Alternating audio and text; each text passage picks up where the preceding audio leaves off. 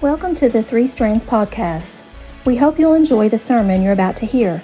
At Three Strands, our mission is to create a culture of redemption where people are free to experience the truth and grace of Jesus Christ. We're going to get started this morning with part two, as Stephanie said, of this series, Hurts So Good, because the truth is sometimes love doesn't feel like we, we think it should, right? And so last week we kind of looked at Job. Today we're going to look into another Bible character and uh, talk about being wounded by others. So, can I just ask you, starting off this morning, and again, don't raise your hand, but ha- have you ever experienced hurt from somebody you love, from somebody that's close to you? And the truth is, we would all raise our hands on that one because we've all experienced hurt from those we love at times. But, but maybe this morning you're sitting here and you're sitting right next to that family member who has hurt you before. Maybe it's a spouse who, or a significant other who's lied to you. Or maybe you've been mistreated at work by people that you trusted and they backstabbed you. Or, or maybe it's neighbors who backstabbed you. Or maybe you've been devalued by coaches in the past and you struggle with bitterness much of the time. I mean, how could people that you love so much, that you trust so much, hurt you so much? Well, last week we looked at Job, and you remember he was just unmercifully attacked by Satan. And this morning, I want us to look at the life of Joseph and kind of walk alongside of him, a man who was wounded by other people, uh, by his brothers, and by a few others, uh, but yet rose above that bitterness, as so, some of us have a tendency to get. He rose above that, and then God blessed him in the end for his faithfulness.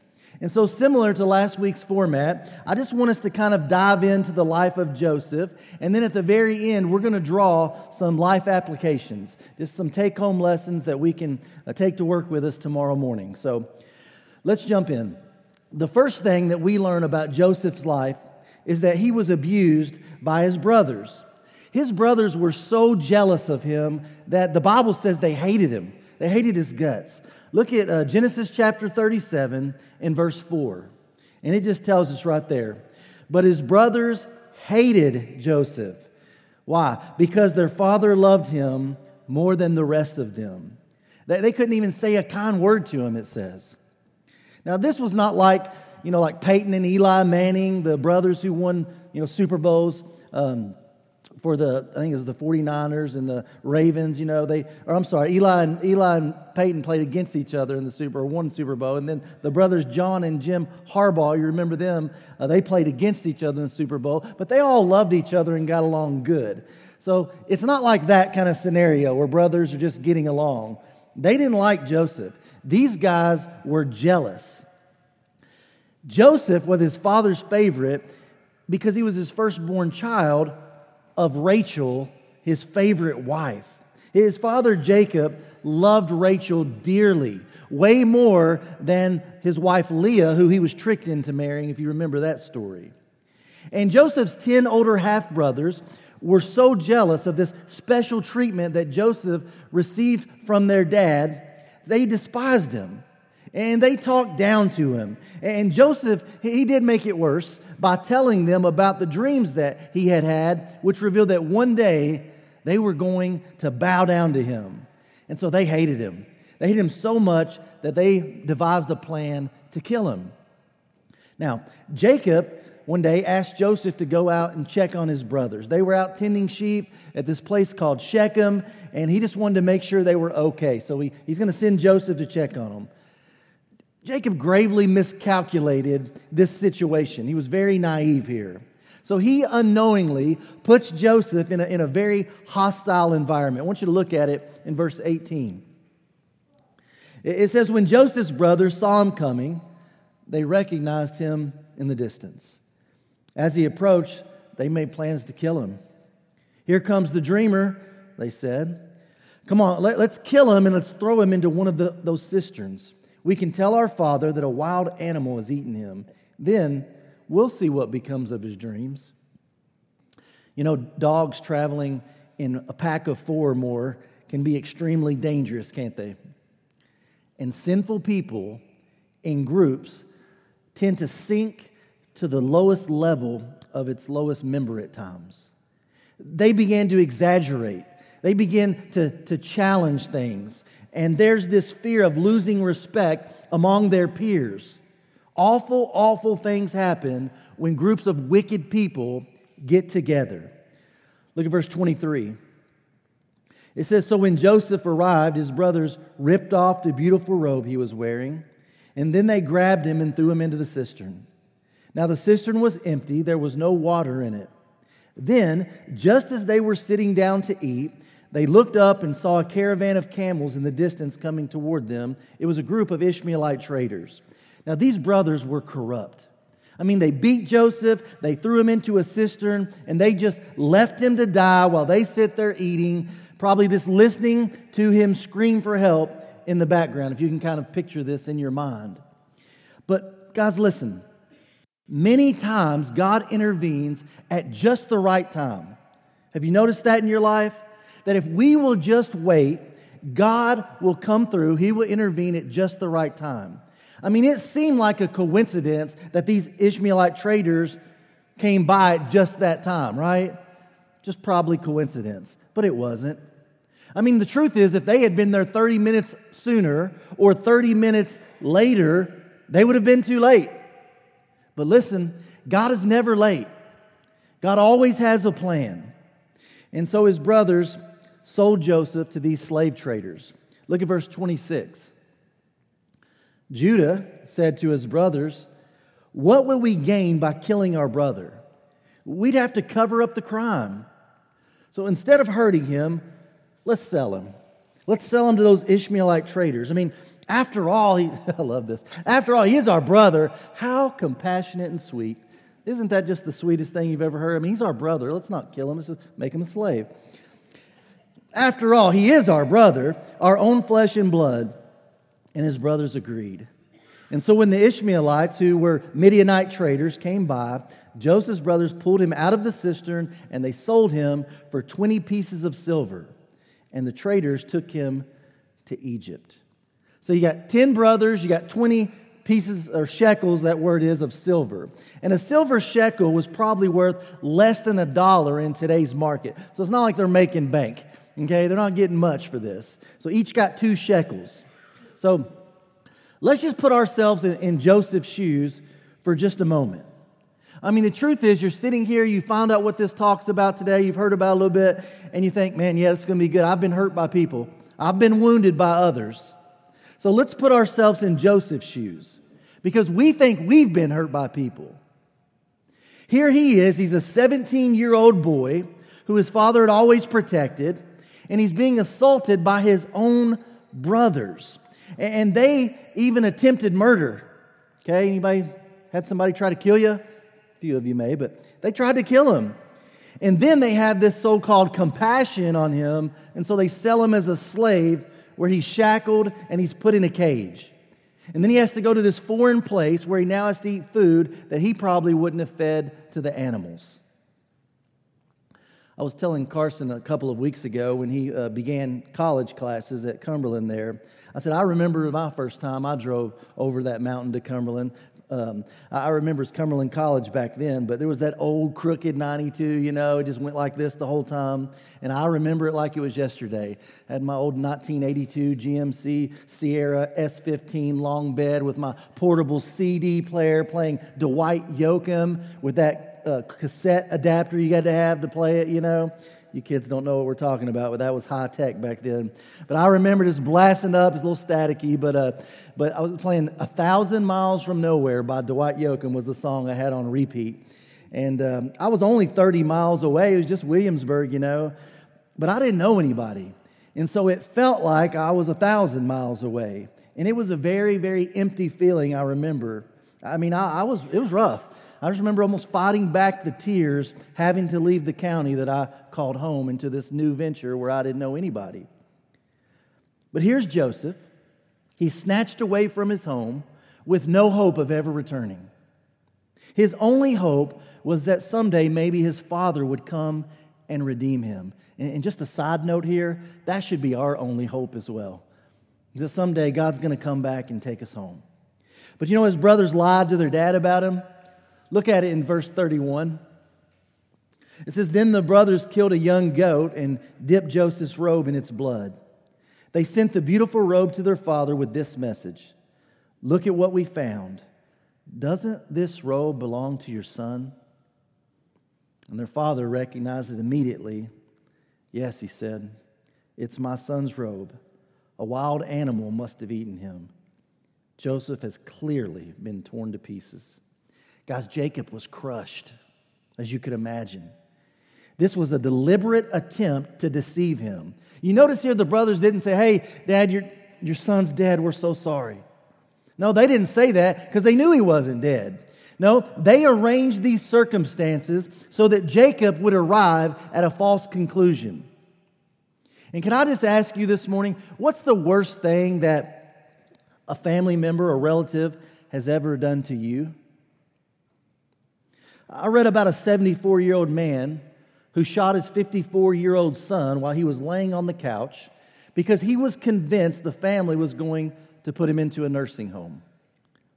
But guess what? He didn't go to a nursing home, he went to jail. So, but anyway, I just thought, man, that's crazy, you know, crazy. What about you?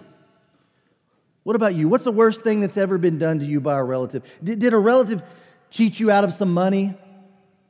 Make fun of you and tear you down maybe when you were a kid, physically or sexually abuse you, turn others in your family against you.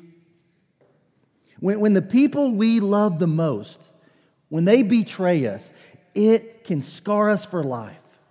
We just can't seem to get over it like we can other things. I mean, we can't just get it out of our minds. It's tough. And Joseph his abuse wasn't over. When, when he got to Egypt, he was mistreated by his supervisors as well. He was taken to Egypt by a man named Potiphar, who was the chief of the guards for King Pharaoh.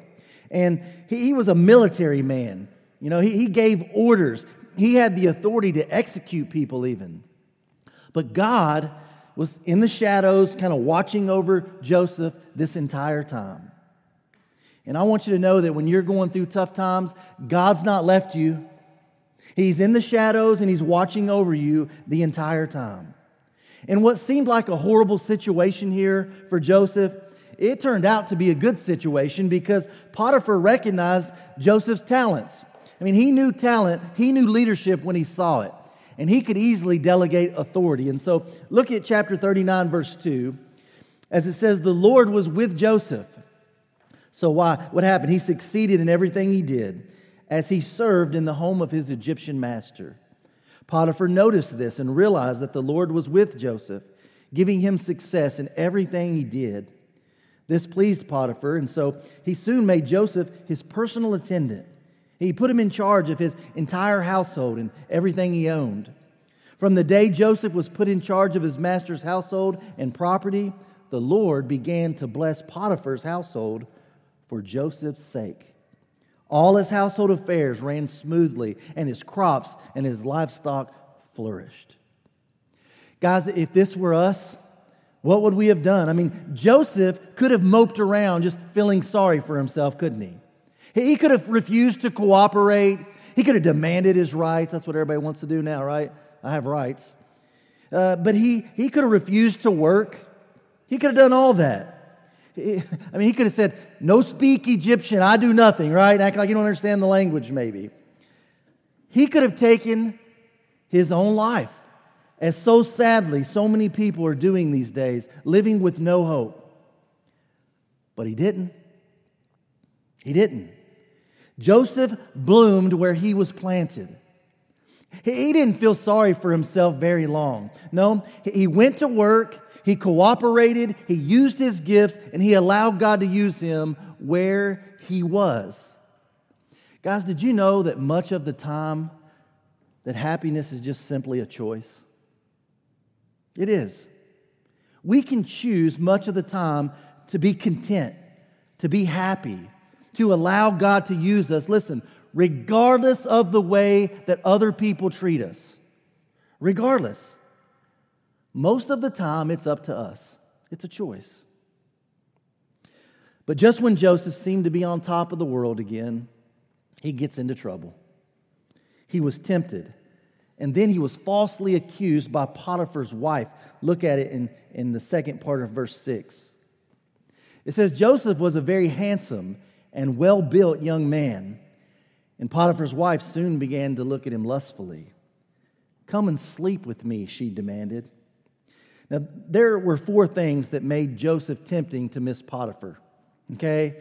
The first one is his physical attractiveness. And I'll just be honest with you, this is something I've never had to struggle with. My parents were going to name me Joseph, but they look at Genesis 39 6 and they said it doesn't match up with him, so we're going to go with Kenny. Um, but anyway, sorry. But that wasn't the case with him, all right? Or Brad. I know it's not the case with Brad. I know that when they got married, you know, uh, Emma had to fight off women just to get down the aisle because of his physical physique. So, sorry. The second thing that probably uh, was tempting to Miss Potiphar was his impressive success. I mean, he did everything well, everything he did was well, and God blessed it. And the third thing was his availability in the absence of her husband. I mean, Joseph was in the house every day. That's a dangerous situation indeed. And the fourth thing was his refusal to her advances. He, he was a challenge to her.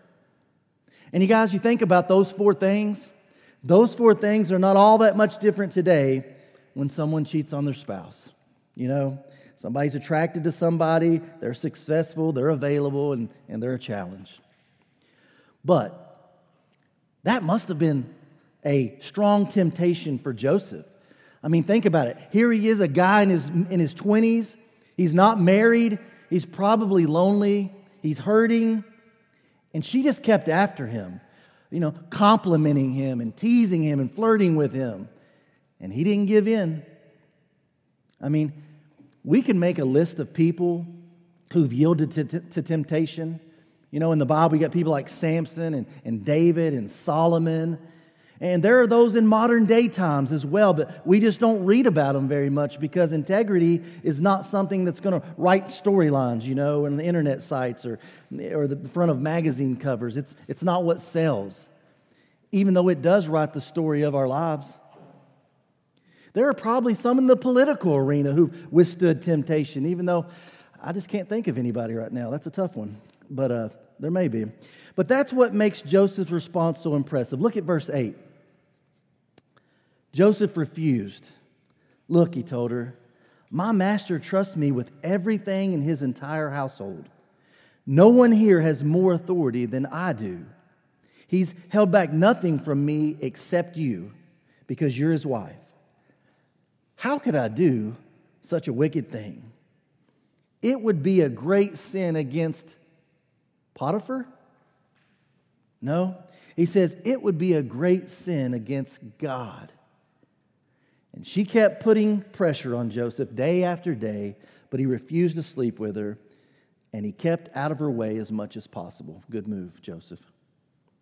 Listen, just because you've been hurt badly, just because you don't know what God's doing in your life right now, doesn't give you a license to be immoral. Many people get hurt. They get, they get ticked at God. They don't understand what He's doing. It's like, well, forget you, God. I'm going to go do what I feel like doing. Right? Joseph doesn't do that. He doesn't take that as a, as a license to be immoral. I mean, if anyone had an excuse, it was Joseph. He could have whined and played the victim, as so many people in our society do. He could have been so angry at God and bitter with his brothers. I mean, most people wouldn't even have blamed him if he had slept with Potiphar's wife. But he didn't. He kept his faith, he kept his purity, and the only thing that he lost was his coat. That was it. Look at verse 11. It says, One day, however, no one else was around when he went in to do his work. And she came and she grabbed him by his cloak, demanding, Come on, sleep with me. Joseph tore himself away, but he left his cloak in her hand as he ran from the house.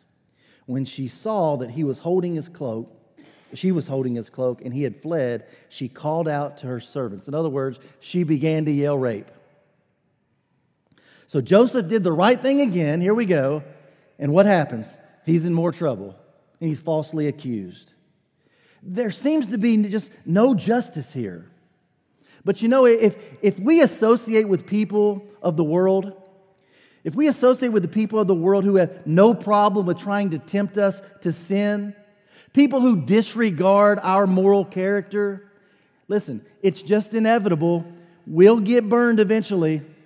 If that's the people we spend all of our time with who don't, who don't care about purity, don't care about walking close with God, we will get burned eventually. Sometimes it's unavoidable, as it was in Joseph's case, but other times it's not.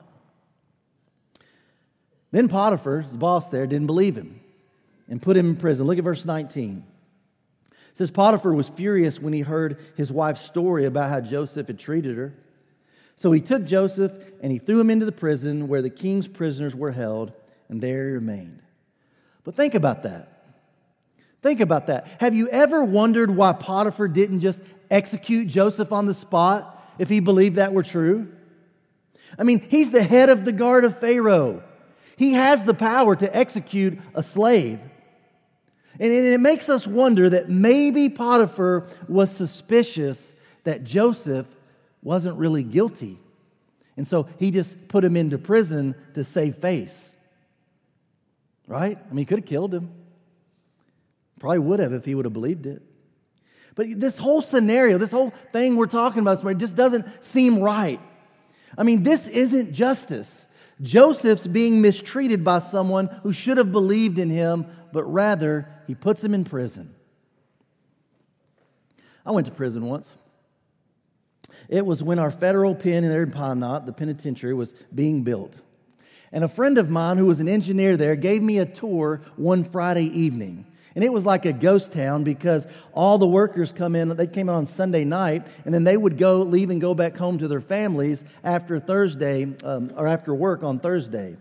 But the electricity hadn't been hooked up yet. And I was visiting this special unit where, like, if the prisoners misbehaved, uh, they'd be locked up for like 23 out of 24 hours. Like, like one hour of physical activity in this uh, chained in yard there.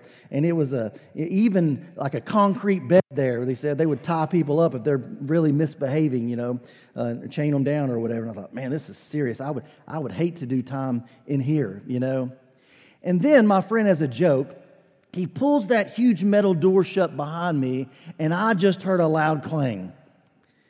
And then, about five minutes later, after thinking he was just joking and he was trying to get this door back open, I realized he wasn't joking. Okay, he is really sweating now trying to get this thing up out of this, this hole here and the door had fell down into this slot with no electricity to get it back up and over. And he couldn't get it. And I thought, oh my gosh, I'm about to spend the weekend in prison. That's about what's going to happen here. There's no doubt. Because it was like 45 minutes later, and I'm just sitting there on this concrete bed going, ah, man, this is what it's like, huh? This is, this is, this is rough. So, anyway, about 45 minutes later, he calls another engineer who happened to be there and didn't go home. And the two of them together, after me doing an hour of hard time in prison, uh, they got me out and set me free. But I got it all on video. It's a, for you kids, it's a VCR cassette tape. It's on one of those. But uh, Joseph's prison experience wasn't like that. Okay? He was thrown in with the remains of society. People mistreated him. He, he was neglected by his friends. But in prison, he was befriended by the warden. Look at it in verse 21. It says, But the Lord was with Joseph in the prison, and he showed him his faithful love. God's always faithful, guys. And the Lord made Joseph a favorite with the prison warden. Before long, the warden put Joseph in charge of all the other prisoners and over everything that happened in the prison.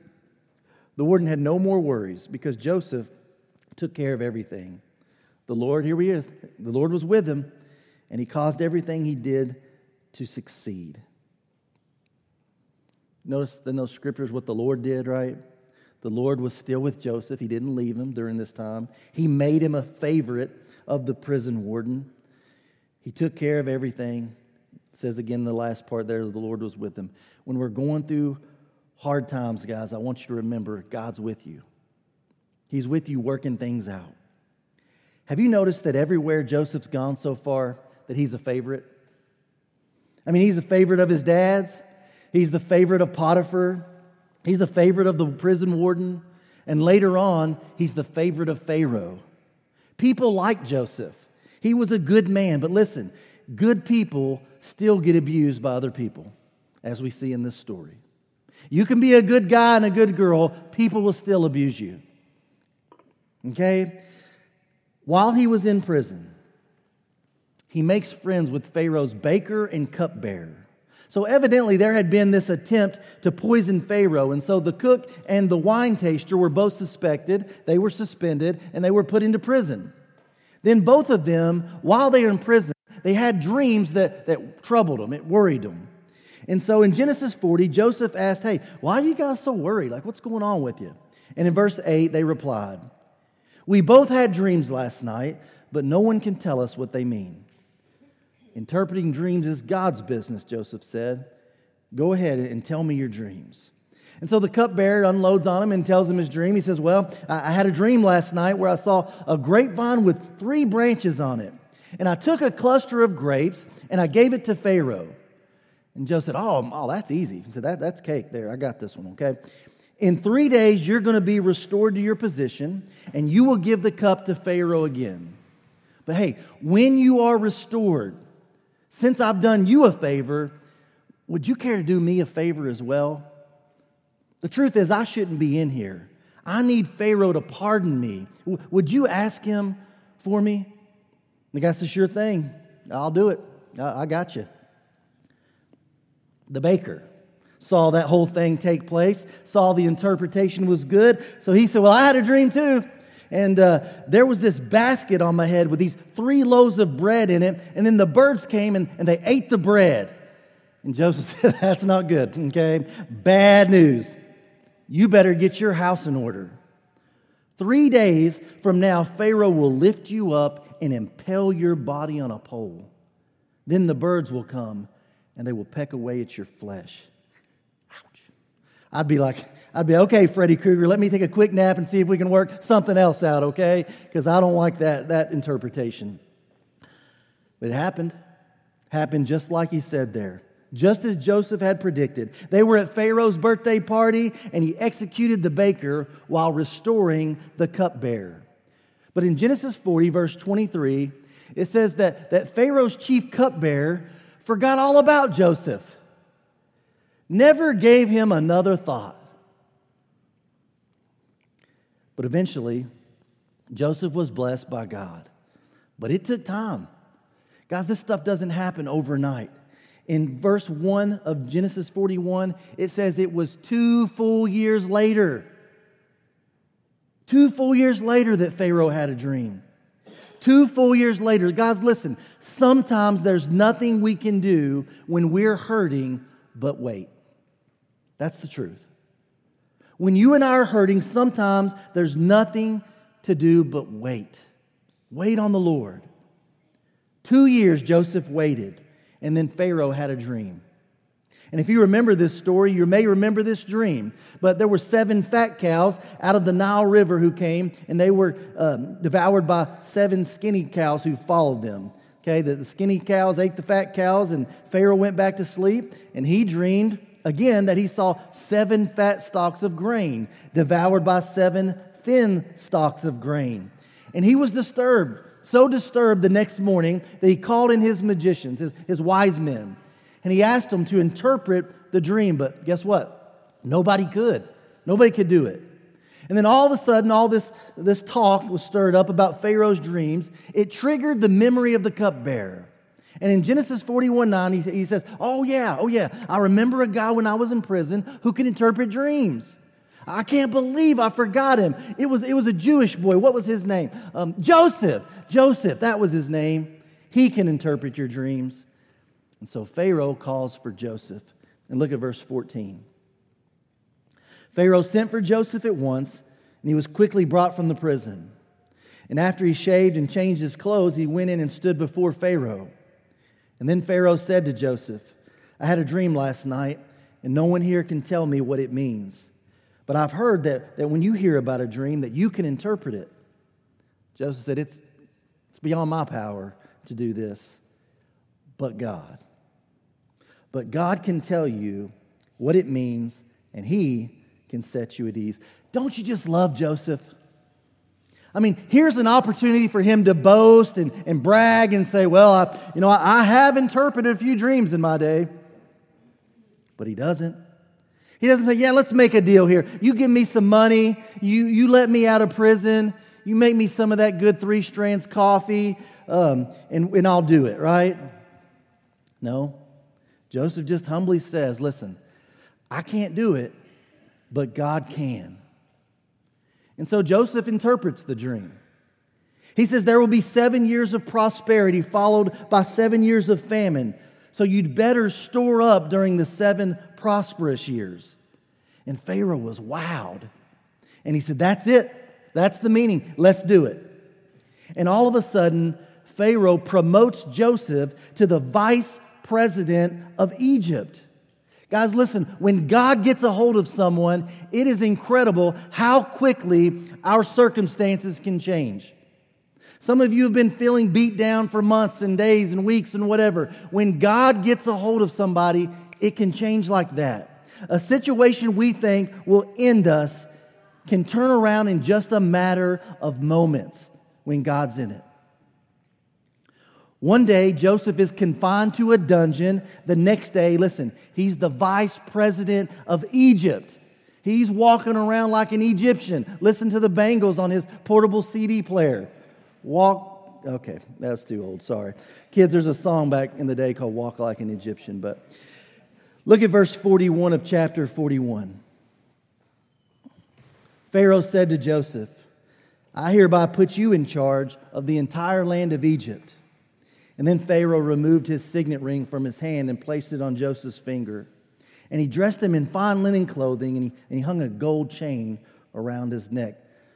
Potiphar's wife had his old ragged coat, but look at him now. Look at him now. Verse 43 says, Then he had Joseph ride in the chariot reserved for his second in command. And wherever Joseph went, the commander uh, the command was shouted, "Kneel down." So Pharaoh put Joseph in charge of all of Egypt. And he was also given a family to love. Look at verse 45. Then Pharaoh gave Joseph, a new Egyptian name, Zaphenath Paneah. I kind of like Joseph better. That's just my preference, but whatever. He also gave him a wife whose name was Asenath. She was the daughter of Potiphar, the priest of On. So Joseph took charge of the entire land of Egypt. He's free. He's turned down the temptation of Potiphar's wife, and now he has a beautiful wife of his own, and he's blessed with two sons, Ephraim and Manasseh. Fast forward about nine years later, and Joseph, you know the story, is reconciled to his brothers, and he's reunited with his father. Because that famine had become so severe, the brothers came to Egypt looking for grain. They were starving. And when they see Joseph, they didn't recognize him. But Joseph immediately recognized them. And what happens? He is so overcome with emotion that he can barely speak. All these years, just imagine, put yourself in Joseph's shoes. All these years as a slave in prison. All of this hostility from his brothers. And here they were standing before him. And he had them right where he wanted them. Now he could make them squirm if he wanted to. He could put them in prison if he chose to. He could torture them or, or treat them, listen, the way they treated him. Isn't that what so many people do today? Twist the golden rule and treat people the way they treat us rather than the way we want to be treated. He could have executed them. And I'm sure, you know, Joseph was human like us. I'm sure Joseph wrestled with the thought of revenge. I'm going to pay them back. So, what happened? Well, the first thing is he grilled them to see if his father and his brother were alive. Starts drilling them with questions to see if his brother, his youngest brother, and, and father were still alive. And then he tested them to see if they were repentant. And then in this dramatic moment, Joseph's character once again is revealed. This man who had been so hurt, so wounded by other people, as all of us in the room have, he does the right thing yet again. You know what he did? He chose to forgive. He chooses to forgive. Look at it in verse 1 of Genesis 45. It says Joseph could, could stand it no longer. There were many people in the room, and he said to his attendants, Out, all of you, get out. So he was alone with his brothers when he told them who he was. And then he broke down and he wept. Guys, it's not wrong to cry. Sometimes tears can release years of pent up emotion. So, those of you who have been told don't do it, it's okay. It says he wept so loudly the Egyptians could hear him.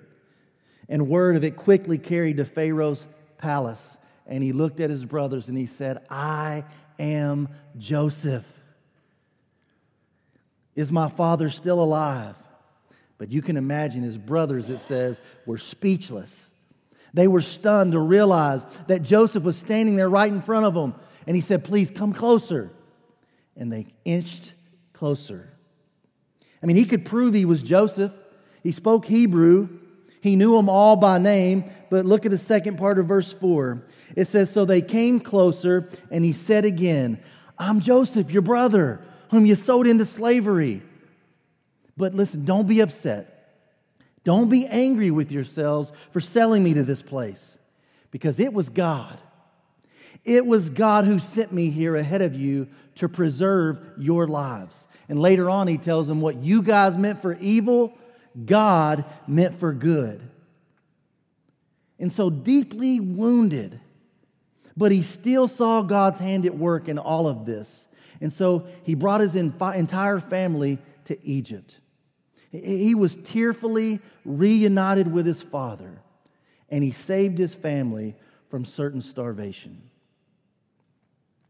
Guys, for those of you sitting here this morning who have been wounded by others, let me just close by giving us three take home lessons from Joseph's life, and then we'll be done.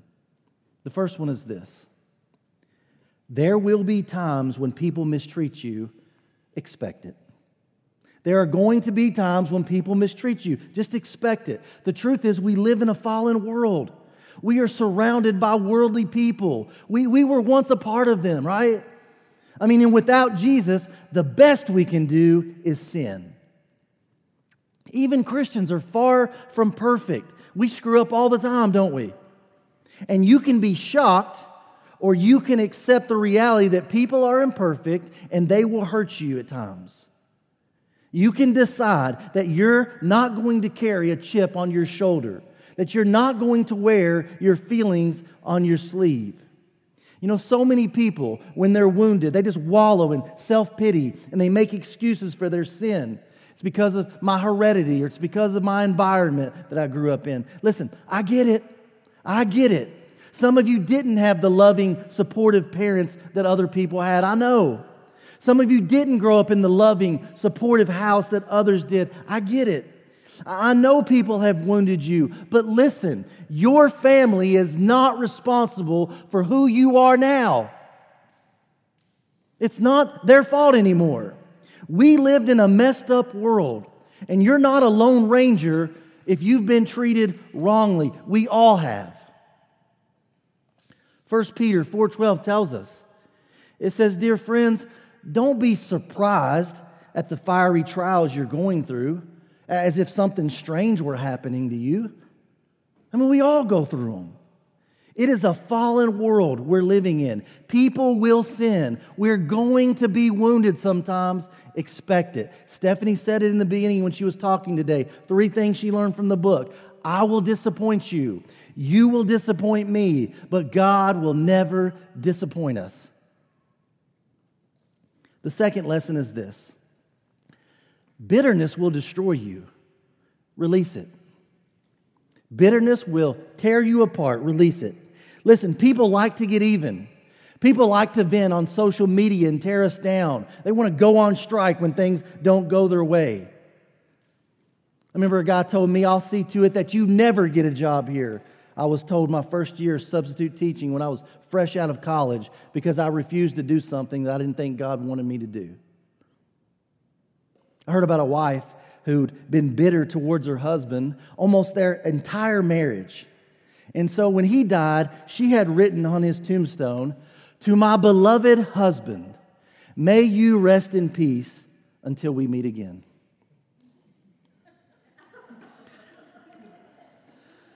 Some people never give up, do they? They never give up. They are going to get even no matter what. But not Joseph. Not Joseph.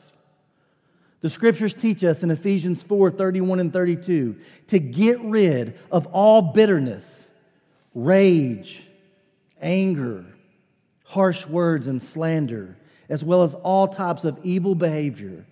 It says, instead, be kind to each other, tenderhearted, forgiving one another, just as God through Christ has forgiven you. So when people say, I just can't forgive her, I can't forgive them, okay, that's fine, but God might not forgive you. Okay, I'm good, I'll forgive them, right? Listen, there comes a time when, when we say, I forgive. I am releasing this. I'm not going to get even. Because listen, I've said this before here, but bitterness will do more damage in the container in which it's stored than on the object on which it's poured. It will eat you alive, not the other person. If you refuse to forgive, you're just tearing yourself down. They're not even thinking about you anymore. We've got to learn to forgive, to release, to say, not that you were right and what you did was okay and that didn't hurt me, because it did. The truth is, what you did was wrong and it did hurt me. But listen, here's what true forgiveness says I'm giving up my right to retaliate and get even. I don't have to talk to you and be your best friend, but I'm giving up my right to get you back. It will do more damage in you, the container in which it's stored, than on the object on which it's poured bitterness will forgive, release it. And the last thing is this faithfulness will reward you, practice it. Faithfulness will reward you, so let's practice it. Guys, listen, when life falls apart and when people hurt us, Satan loves to get two types of people into his pit the offender and the offended the one who does the wrong and the one who feels like the victim and then retaliates or maybe runs from God into a world of sin. And we get bitter at God. And we say, if that's the way a loving Heavenly Father treats his kids, then I'll just go do whatever I feel like doing. Ever been there? Not Joseph. Joseph was faithful to God. Remember what he said? How can I do this thing and sin against my God? Wish many people in our world would say the same thing. People that call themselves Christians and are tempted to sin. I wish they would say, How can I do this thing? And not sin against you, but sin against my God. Joseph was faithful. He was a faithful slave. He was a faithful prisoner. He was a faithful leader of a nation. He was a faithful brother. And guys, God rewarded him in the end. If there's one thing I would want said about my life when I die, is that he was faithful. If there's one thing you're going to want said about you at the end of your life, is that you were faithful to God. And he will reward you in the end. Guys, it's time for us to practice what we say we believe. I mean, we say that God works all things together for the good of those who love Him. So let's quit feeling sorry for ourselves and dragging everybody around us down. I mean, it's true. If we will just wait on the Lord, if we will just trust in the Lord, He will work all things out together for the good, the scriptures say, for those who are called according to his purpose. Do you believe that? Do you take God at his word and trust his promises? I do this morning. Let's pray. Father, I pray for those in the room who are just hurt. I pray that when we're wounded by other people, that we wouldn't run away from you, but that we would turn around and sprint towards you. And we know that if we'll do that, you'll be standing there with arms wide open, ready to comfort us just to hold us and, and help us to forgive other people. So, God, help us to do that, to humble ourselves, step on our pride. And I know it's some tough stuff. I'm not trying to minimize it, Lord. There's people here who have been hurt deeply. but I want them to be set free where they can experience grace and truth from you. So, would you help them just to let go and forgive, to give up their right to retaliate and get even today? Would you just show us grace and help us to remember the degree that you have forgiven us? And I know that will make it a lot easier when we're trying to forgive other people. Thank you for your word this morning. It's in Jesus' name that we pray. Amen. Wow, we hope that encouraged you and will push you to know Jesus better. There's no better life than the life that is completely dependent on God. Be sure to check back each week for new podcasts from 3SC.